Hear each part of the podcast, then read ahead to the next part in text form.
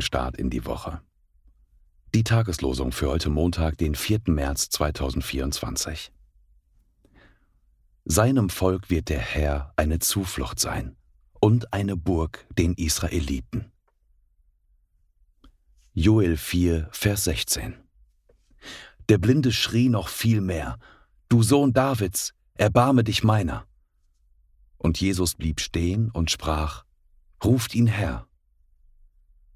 Markus 10, Verse 48 und 49. Die Losungen werden herausgegeben von der Evangelischen Brüderunität Herrnhuter Brüdergemeine.